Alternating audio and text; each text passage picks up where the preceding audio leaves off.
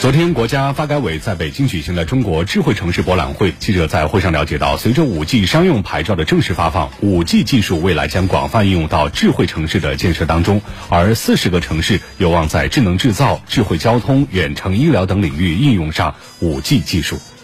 记者了解到，目前中国移动、中国联通和中国电信等三大运营商将在40多座城市推 5G 业务，其中就包括北京等4个直辖市、南京等27个省会城市、大连等5个计划单列市以及苏州等6个重点城市，也将通过 5G 基础设施的建设，带动这些城市向智慧城市升级。下一步将在5G与智能制造的结合以及城市管理、5G 的应用上下功夫。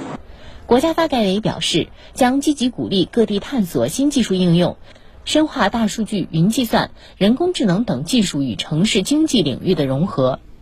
比如说，基于 5G 的远程医疗、远程手术、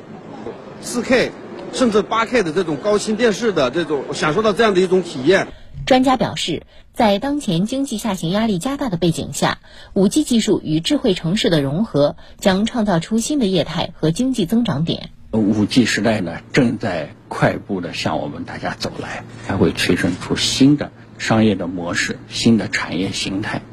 使得我们经济增长的新动能呢有了更多的增长空间。